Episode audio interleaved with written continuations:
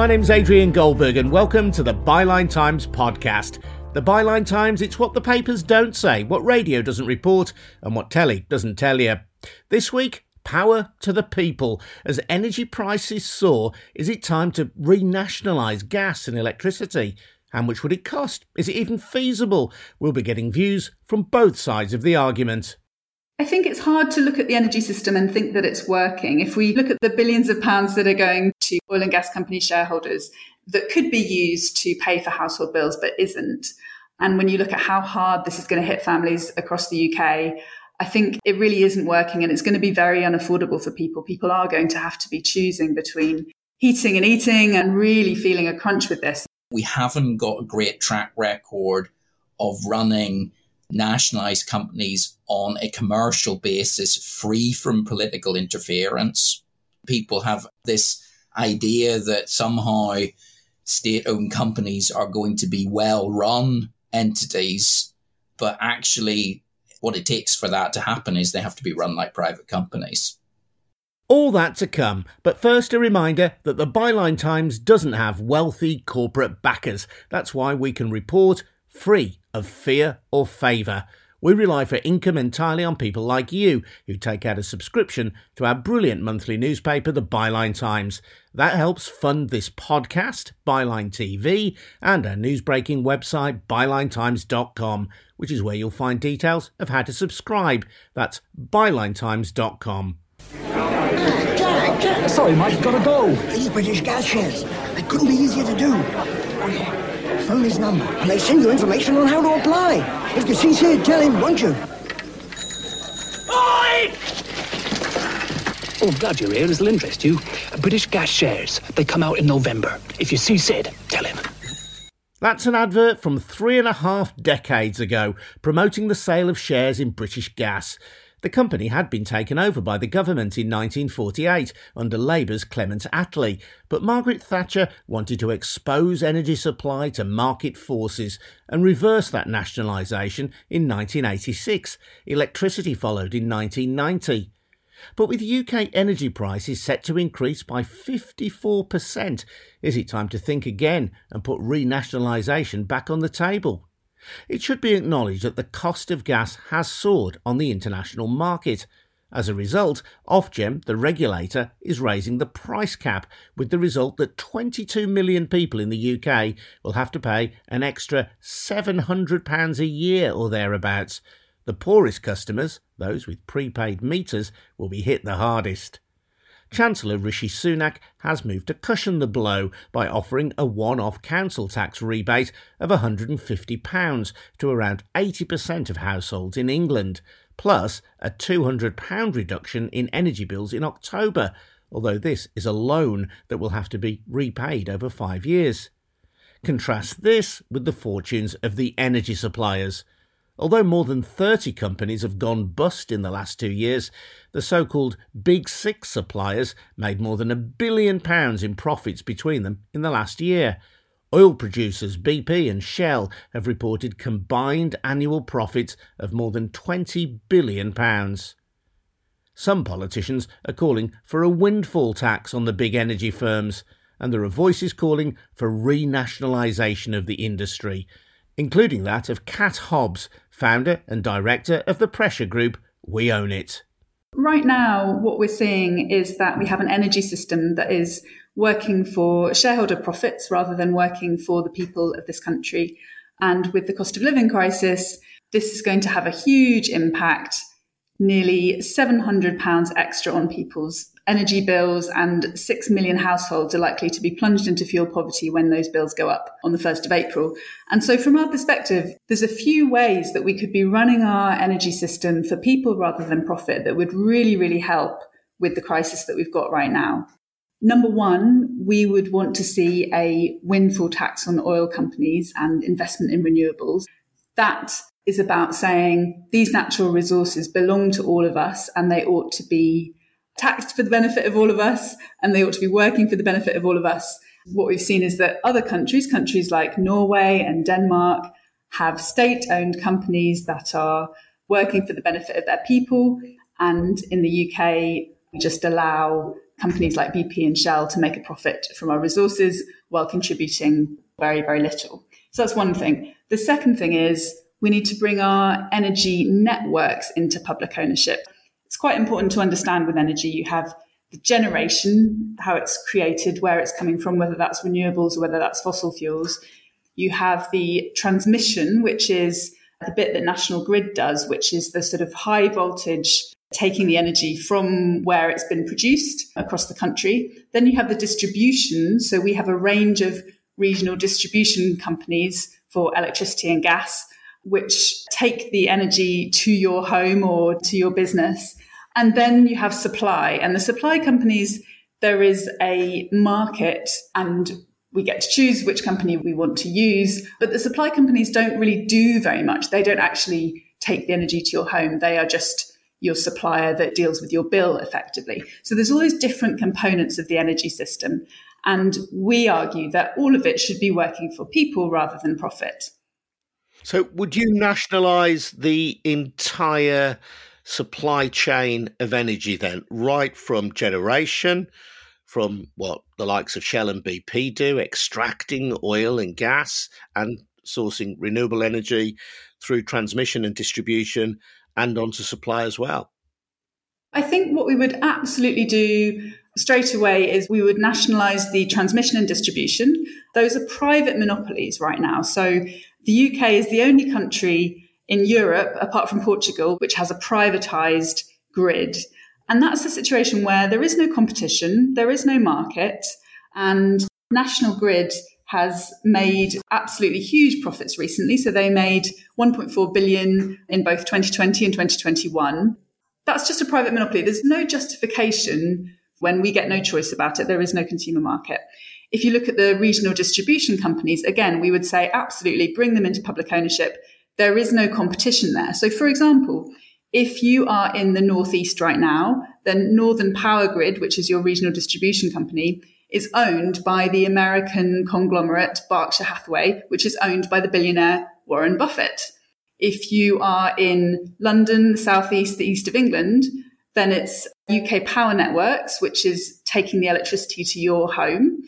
Last summer, that company paid out a 237 million pound dividend to its owner, who is a billionaire in Hong Kong, um, for the second year in a row. So these companies, both National Grid for the transmission and the regional distribution companies, are private monopolies that are owned by foreign shareholders and businesses across the world. And we get no benefit from that. They're often very slow to connect renewable energy to the grid. And there's no rationale for having those in private ownership. If you brought those networks into public hands, you'd save 3.7 billion pounds and that's money that could be ploughed back into reducing bills or investing in the renewable energy that we need in the future. So, for that bit of it, we would say public ownership ought to be happening across the board. There's no reason to have private companies involved. How would we save £3.7 billion immediately by renationalising or nationalising that bit of the supply chain? The research shows that that money would be saved because a, we wouldn't be spending money on dividends for shareholders. And B, there'd be a lower cost of capital. So it's more expensive to invest as a private company than it is as the government. So those savings are from both of those things. Can I just stop you on that one, though, Cat, and ask you if we were to nationalise that middle part, as it were, of the supply chain, transmission and distribution, the government presumably would have to pay compensation to the existing monopoly owners of those companies and to shareholders as well. So certainly in the in the short term at least there would be a cost wouldn't there to the taxpayer there would be a cost and that's the bit of it that i think politicians can find scary but i don't think we should be afraid of that cost because our calculations show that it would take around 7 years for that investment to pay for itself so if you think about investments, that's actually incredibly good. It pays for itself in seven years, and then you've got money to play with in the public purse that we can use to make our energy system more affordable, to make our energy system greener. But yeah, you're absolutely right. We would have to buy out those companies. That would be something that would have to be negotiated and decided. But I think when this has been floated before as an idea, it's been suggested that it's this really big, scary idea that, that we take back these companies.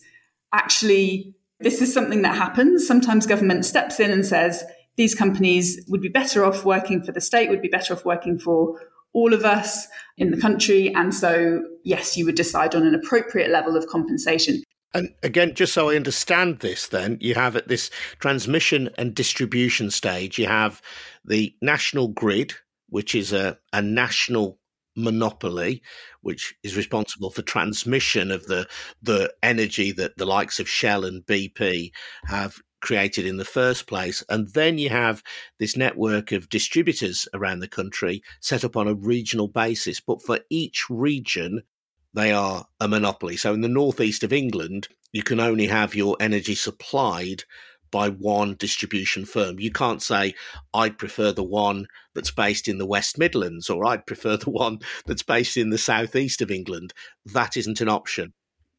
Exactly. We don't get a choice about it. We don't even hear very much about these companies, which is why I think it's important to tell your listeners did you know if you're getting electricity and you're based in London or the Southeast, you are directly profiting a Hong Kong billionaire?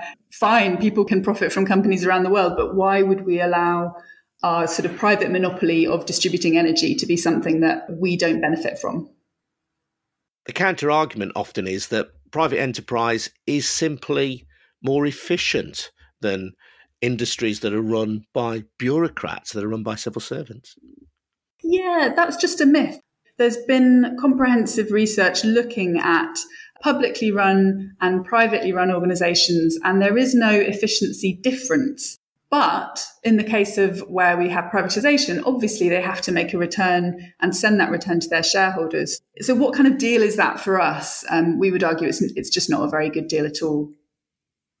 So, you've said that you would nationalize the the middle part then of this three tier energy supply system. What about the other two parts? What about the primary bit, the Shell and the BP end of things? And what about the customer facing end?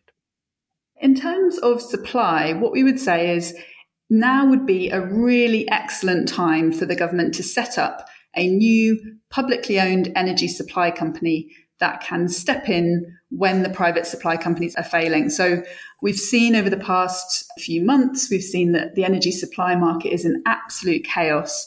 So many companies have gone bust, and they're collapsing. And what's happening is the government is either letting them collapse if they're small, or it's stepping in to bail them out. So, for example, with Bulb, the government has set aside 1.7 billion pounds, which we worked out is over a thousand pounds per customer, to rescue that company without taking any element of public control over it. So it's a really chaotic situation right now. You've got these companies failing and you've got no tool, you've got no lever that government has to step in. So what we're saying is government should create a publicly owned supply company, which is not a particularly radical idea. So that already happens in places like Germany, France, Italy, the USA. So in Germany, two thirds of people are served by municipally owned electricity. In France, it's two thirds get their energy from EDF, which is majority owned by the state. It means that government doesn't have to be wasting its money on supporting companies that are failing because the market's collapsing, but it also gives government a lever to do something about planning over time and making sure that households aren't being hit too hard when we have a crisis like the current one. So in France, the government has said it's absolutely vital that EDF takes the hit rather than households taking the hit. So bills aren't going to be rising more than 4% because EDF is taking a hit as the state owned energy supply company. The ironies of Britain's energy supply that Britain has said it doesn't want state owned energy companies in this country to run our power supplies, but we have investment from state owned power companies from abroad. Exactly. And we've had this ideology now for around 40 years. We, we want privatization so badly. When I say we, I'm talking about the government, I'm talking about the policy elites, not the people, because most people think that it doesn't make any sense. But the government is insisting on sticking to its ideological agenda of privatization. And as you say, that means what we end up with quite often is state owned companies running public services in the UK, making a profit and returning that profit back to their own countries to reduce prices for people there or improve services there, which is a very logical thing for them to do. But it makes absolutely no sense for us. We could have our own energy supply company that was working to plan for the future, make sure that household bills could be kept as low as possible, and be a bit of a buffer in a system that is currently really chaotic. So you'd have a state-run supplier. This is the the end supplier who supplies to to people's homes in competition with the private companies. We would. I don't think there's any need to say you're not allowed to choose another energy supplier. If people want to choose a different energy supplier, they can. But the default would be if the household hasn't decided on a supplier or if their company, energy company goes bust, then they would naturally fall to the default publicly owned state supplier, which would have a duty to keep their bills low, make sure that they weren't being ripped off, and plan for the future. And so you would have other suppliers in the market, but that publicly owned company would be providing a bit of ballast. And your argument is that this state backed energy company would be no less efficient in the way it was run than a private energy company. But because it didn't have to return dividends to shareholders, it could presumably be competitive on price, offer cheaper prices perhaps than the private energy companies. Exactly. So we see that if you look across Europe, there's been a study comparing electricity costs, and that found that public system ownership is associated with prices that are 20 to 30% lower than private ownership, which isn't very surprising. And now's the perfect time to do it because you've got the private energy companies, the really big players, they're asking now for government bailouts, for government handouts of billions of pounds. They're struggling. And so now would be a great time to say, well, let's have this publicly owned supply company that can do a good job for everybody and make sure that bills are being kept low, that can plan for the future. And by the way, we do have plenty of examples of very efficient publicly owned organisations operating for the benefit of the public. So, for example, Scottish Water, publicly owned. The rivers and seas in Scotland are much cleaner, not just because of geography, but because of the investment that that company is making. Bills are lower. It's a very efficiently run operation. It's commercially run. It makes a profit and then it reinvests that profit back in improving services, which is what people want. It's worth noting, isn't it, that with our privatised system, it is clearly regulated. There is a regulator Ofgem, and our energy prices are not the most expensive in Europe. The evidence doesn't really sustain the idea that the British public are being ripped off by private companies. Well, there's lots of different factors that go into energy prices and, and it's such a complicated situation. You know, with this particular crisis, there are so many different things going on. So we wouldn't argue that public ownership is a panacea, but what we would say is this is a tool that could be used doing something like what France is doing and shielding households from price rises by having a publicly owned supply company. We could be running our grid, our transmission distribution in public ownership, saving money, reinvesting that money back into the system. And we could also be using our natural resources for the benefit of people in this country, the way that countries like Norway are doing. And if you put all of those things together, that gives government some tools to work with. So instead of just, you know, holding its hands up and saying, we'll lend you 200 pounds per household, it can actually use some tools and levers of public control, public planning to deliver an energy system that, that works for people. Yeah, but I suppose the question is why you would do this because, as I say, the the statistics show that we're somewhere in the middle for electricity prices compared to other nations in Europe. We may be slightly higher, I think, in terms of our gas prices, but we're not at the extreme end of these things. That that might suggest to some listeners that the system of regulation that we have at the moment works. I think it's hard to look at the energy system and think that it's working. If we look at the billions of pounds that are going to oil and gas company shareholders that could be used to pay for household bills but isn't, and when you look at how hard this is going to hit families across the UK, I think it really isn't working and it's going to be very unaffordable for people. People are going to have to be choosing between heating and eating and really feeling a crunch with this. And I think any government should be looking around and saying, what can we do? What can we do better to make this energy system work for people and work for the planet. So I think other countries are going further in looking at what they can do. So in Norway, they've promised to pay 80% of people's bills above a capped price. Now, one of the reasons why they can do that is because Um, they have a sovereign wealth fund of $1.4 trillion because of the way that they've dealt with their natural resources and the way that they've used that. They've developed policy that means that energy is working for people rather than profit. So for every 100 pounds that Norway collects in tax on its barrels of oil in the North Sea, in the UK, we collect eight pounds. So that doesn't give us very many options. You know, just the same as Norway, we've won nature's lottery in terms of the natural resources that we had, both in terms of fossil fuels, but also in terms of moving towards renewable energy, wind, water, etc. And we've squandered it. We've let private companies at every stage make a huge profit at the expense of people now, people in the future, and the planet, instead of actually planning and using the policy levers that we could use so that we have the money to make people's bills more affordable, so that we have the grids working for the system as a whole, so that we have an energy supply company that helps to manage when there are fluctuations in prices, you know, when things do change on a global level. A responsible government should be trying to look out for its people, not just looking out for the shareholders taking natural resources and, and profiting. You fundamentally believe in public ownership of public services like this. But if we have good regulation, if we have tough targets for private companies, could a privatized energy sector ever meet your your desires?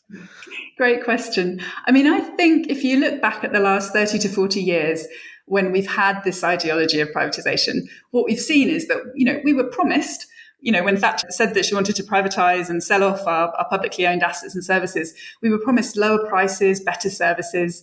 Um, those promises haven't happened. You know, we've seen higher prices, worse services, and a lack of public control. And so, what I would say is when it comes to public services, the clue's in the name. They're supposed to be public services. We're not talking about, you know, the whole economy. Private companies do lots of things very well.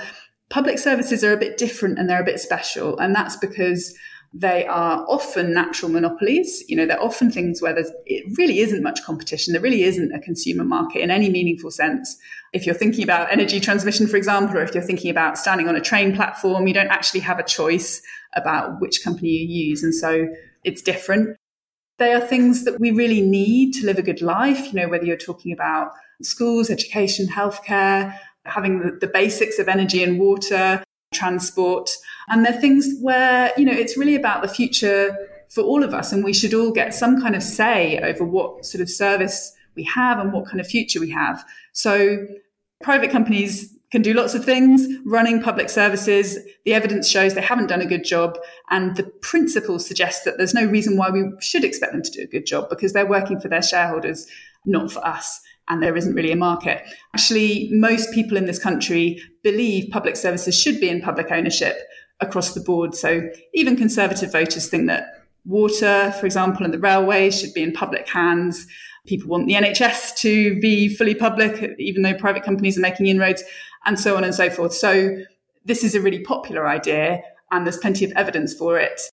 All of which begs the question then why is no mainstream UK political party supporting the renationalisation of energy along the lines that you suggest? I think they are scared.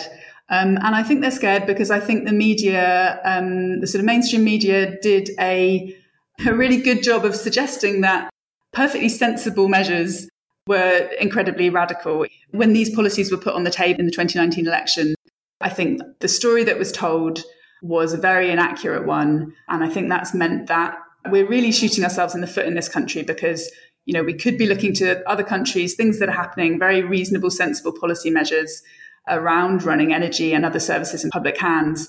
And I think people are nervous, you know, especially when it comes to things like compensating shareholders and taking back companies. But you know, this is this is something that happens. It happens in other countries. You know, we're facing climate crisis we're currently facing cost of living crisis, we need as a country to be using all the tools we have at our disposal and we need to be bold in making our energy system work for people rather than profit. Cat Hobbs from We Own It.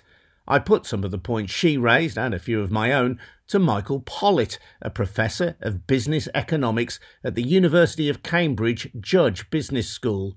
What's his reaction to calls for renationalisation? My reaction is that's not an obvious solution to the current problems in the energy market.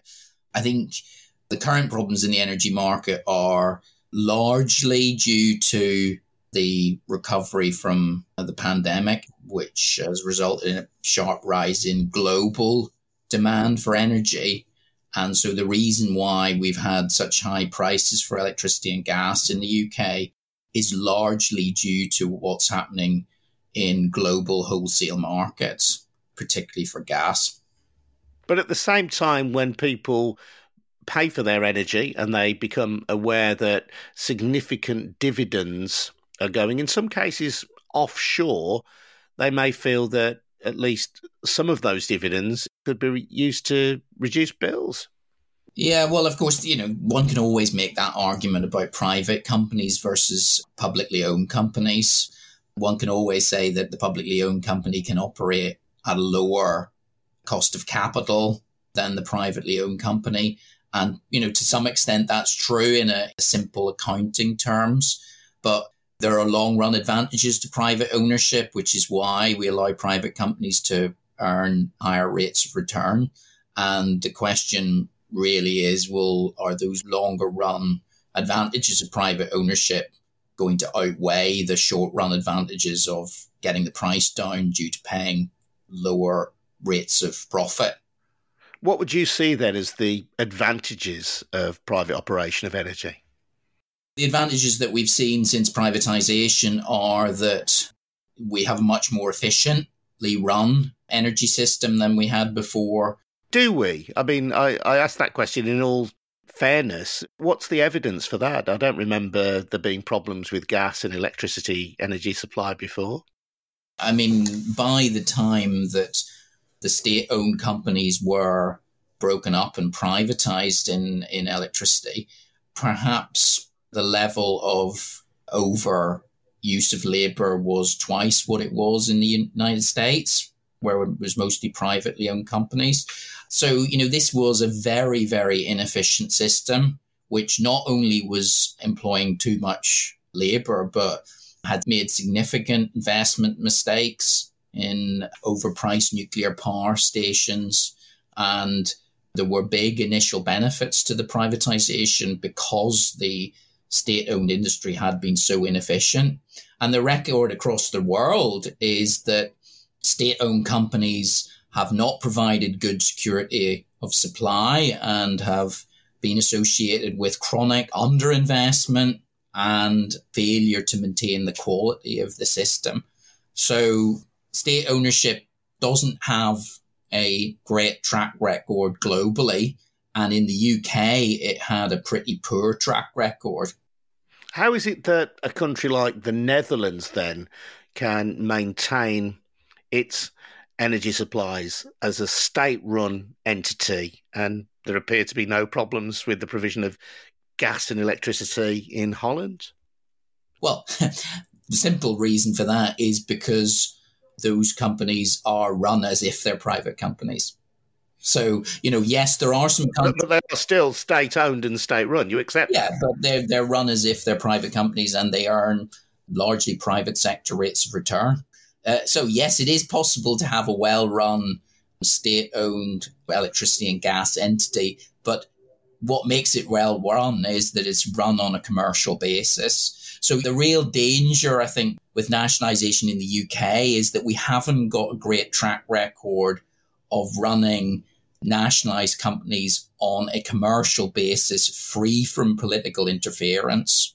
People have this idea that somehow state owned companies are going to be well run entities, but actually, what it takes for that to happen is they have to be run like private companies according to We Own It, the, the, the middle part of the supply chain, if you like, this is the transmission and distribution part of energy supply.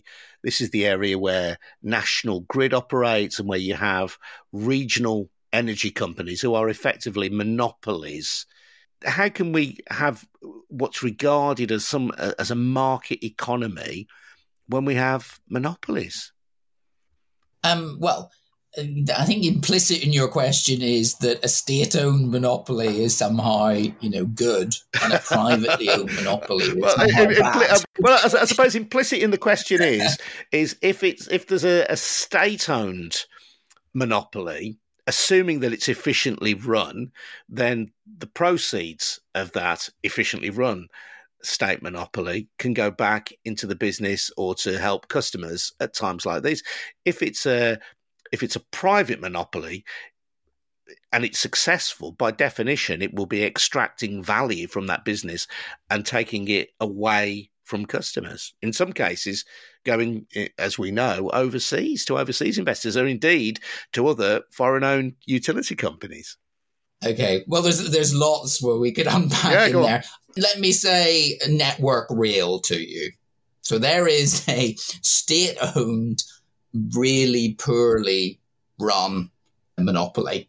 And, you know, the reason why Network Rail is a poorly run monopoly is because we can try and incentivize its management to do the right thing, but because there's no profit incentive, actually it's very difficult to do that. So if Network Rail were a private company, which of course it used to be, then, you know, if you fine them for doing something wrong or for mismanaging something, then that actually has a real impact. Whereas what happens if, if it's state owned is actually you can't incentivize it to change that easily. That was one of the re- reasons that drove us towards privatization of the Royal Mail. That again, you know, in under state ownership, it was just not possible to have the same incentive regulation that's possible under private ownership. So whenever we say a privately owned monopoly in the UK, what we really should be saying is it's a privately owned,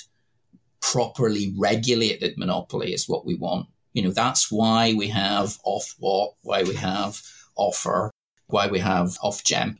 We know how to regulate privately owned monopolies with proper incentive regulation. Whereas actually in the UK, I'm not sure we do know how to regulate properly state owned monopolies. Uh, it's an interesting point. I, am uh, happy to divert into Royal Mail for a moment because I think many people's experience and mine certainly of Royal Mail growing up was of a, a hugely efficient company who delivered post every day in the morning and collected it at regular intervals during the day from the end of my road.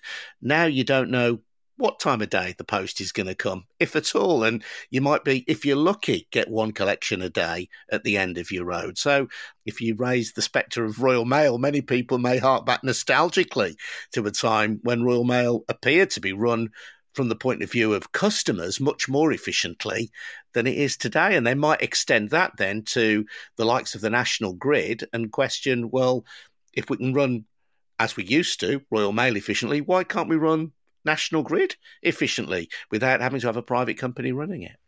The fact is, the situation changed, didn't it, for Royal Mail? It had a golden age of junk mail when demand went up for its product enormously, and then it hit the internet, and actually it was about to become a, a major loss making company.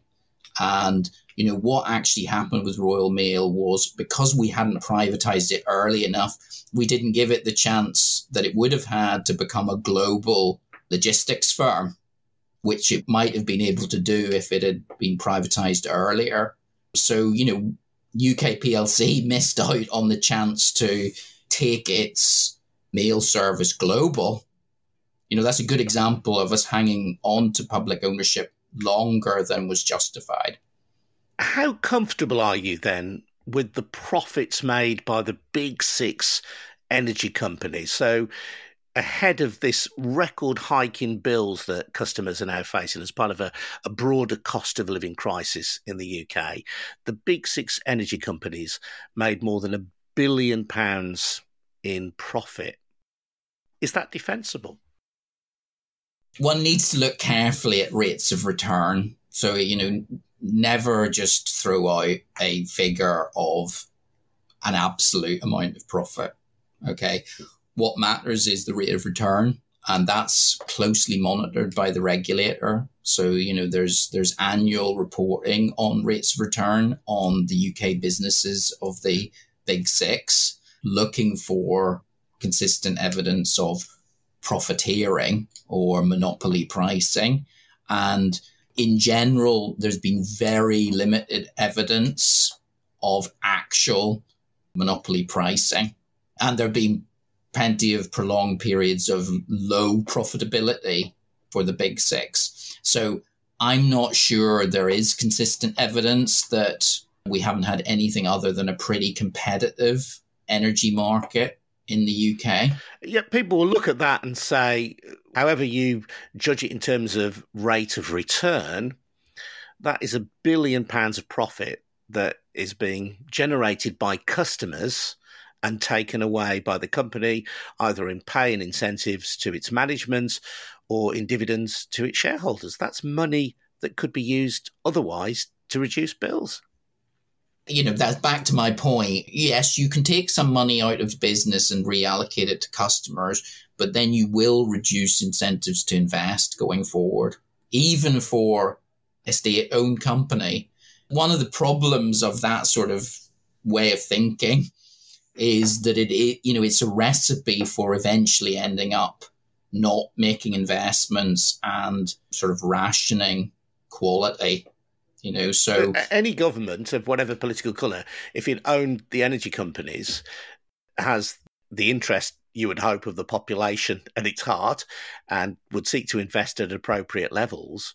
But when there is a return generated from that investment, it can go back surely into lower bills.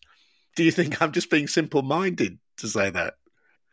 You know, you'd expect me to say this being at a business school. I think different organizational forms are appropriate for different things. Okay, so you know it's appropriate to have a non-profit entity to run a hospital because you know the emphasis there is on providing care, access, not exploiting the customer. Whereas when you're running a commercial operation, which you know involves investing in assets which require return, then you should do that on a commercial basis. And private ownership is normally the most appropriate way of doing that with regulation. So if you're proposing taking more of the assets of UK PLC into state ownership, you need to explain why moving something from private ownership of a commercial operation is somehow a good idea.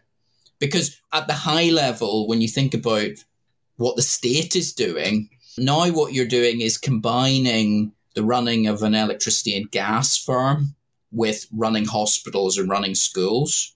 And that, I think, reduces the efficiency of the public sector because the public sector should be focused on running the institutions which it's set up to run a bit more efficiently than the private sector. So that, you know, this is about, you know, where would you optimally allocate the control of, of crucial national assets? I would much rather have the government focusing on running hospitals and schools than worrying about how to manage volatility in the international energy markets. Yeah, although I think we're not necessarily talking about managing volatility in the international energy markets, although we could ask questions, couldn't we, about the self sufficiency of the UK in energy production and ask questions about whether the privatized model that we have of energy delivery in the UK is going anywhere near providing that. The fact that we're so exposed to this volatility would suggest that we're not. But also, energy is essential. Well, I think uh, okay. I think private. Okay. Yeah. now, of course, you're saying something really interesting, which is that actually, in general, the track record is that private energy companies are much better at providing security of supply than state owned companies. So, you know, in general, private companies have got, an, you know, a strong incentive to maintain continuity of supply and quality of supply. And yet, you know, and, because, yet, and yet, because they get they get paid. Well, and yet, yeah, but but but Michael, you, you you're talking about this in an era of huge market failure. More than thirty energy supply companies have gone bust in the last two years. So you're saying that private companies have got a fantastic record in ensuring security of supply. Well, the 30 odd companies have gone bust over the last two years have manifestly failed in that task.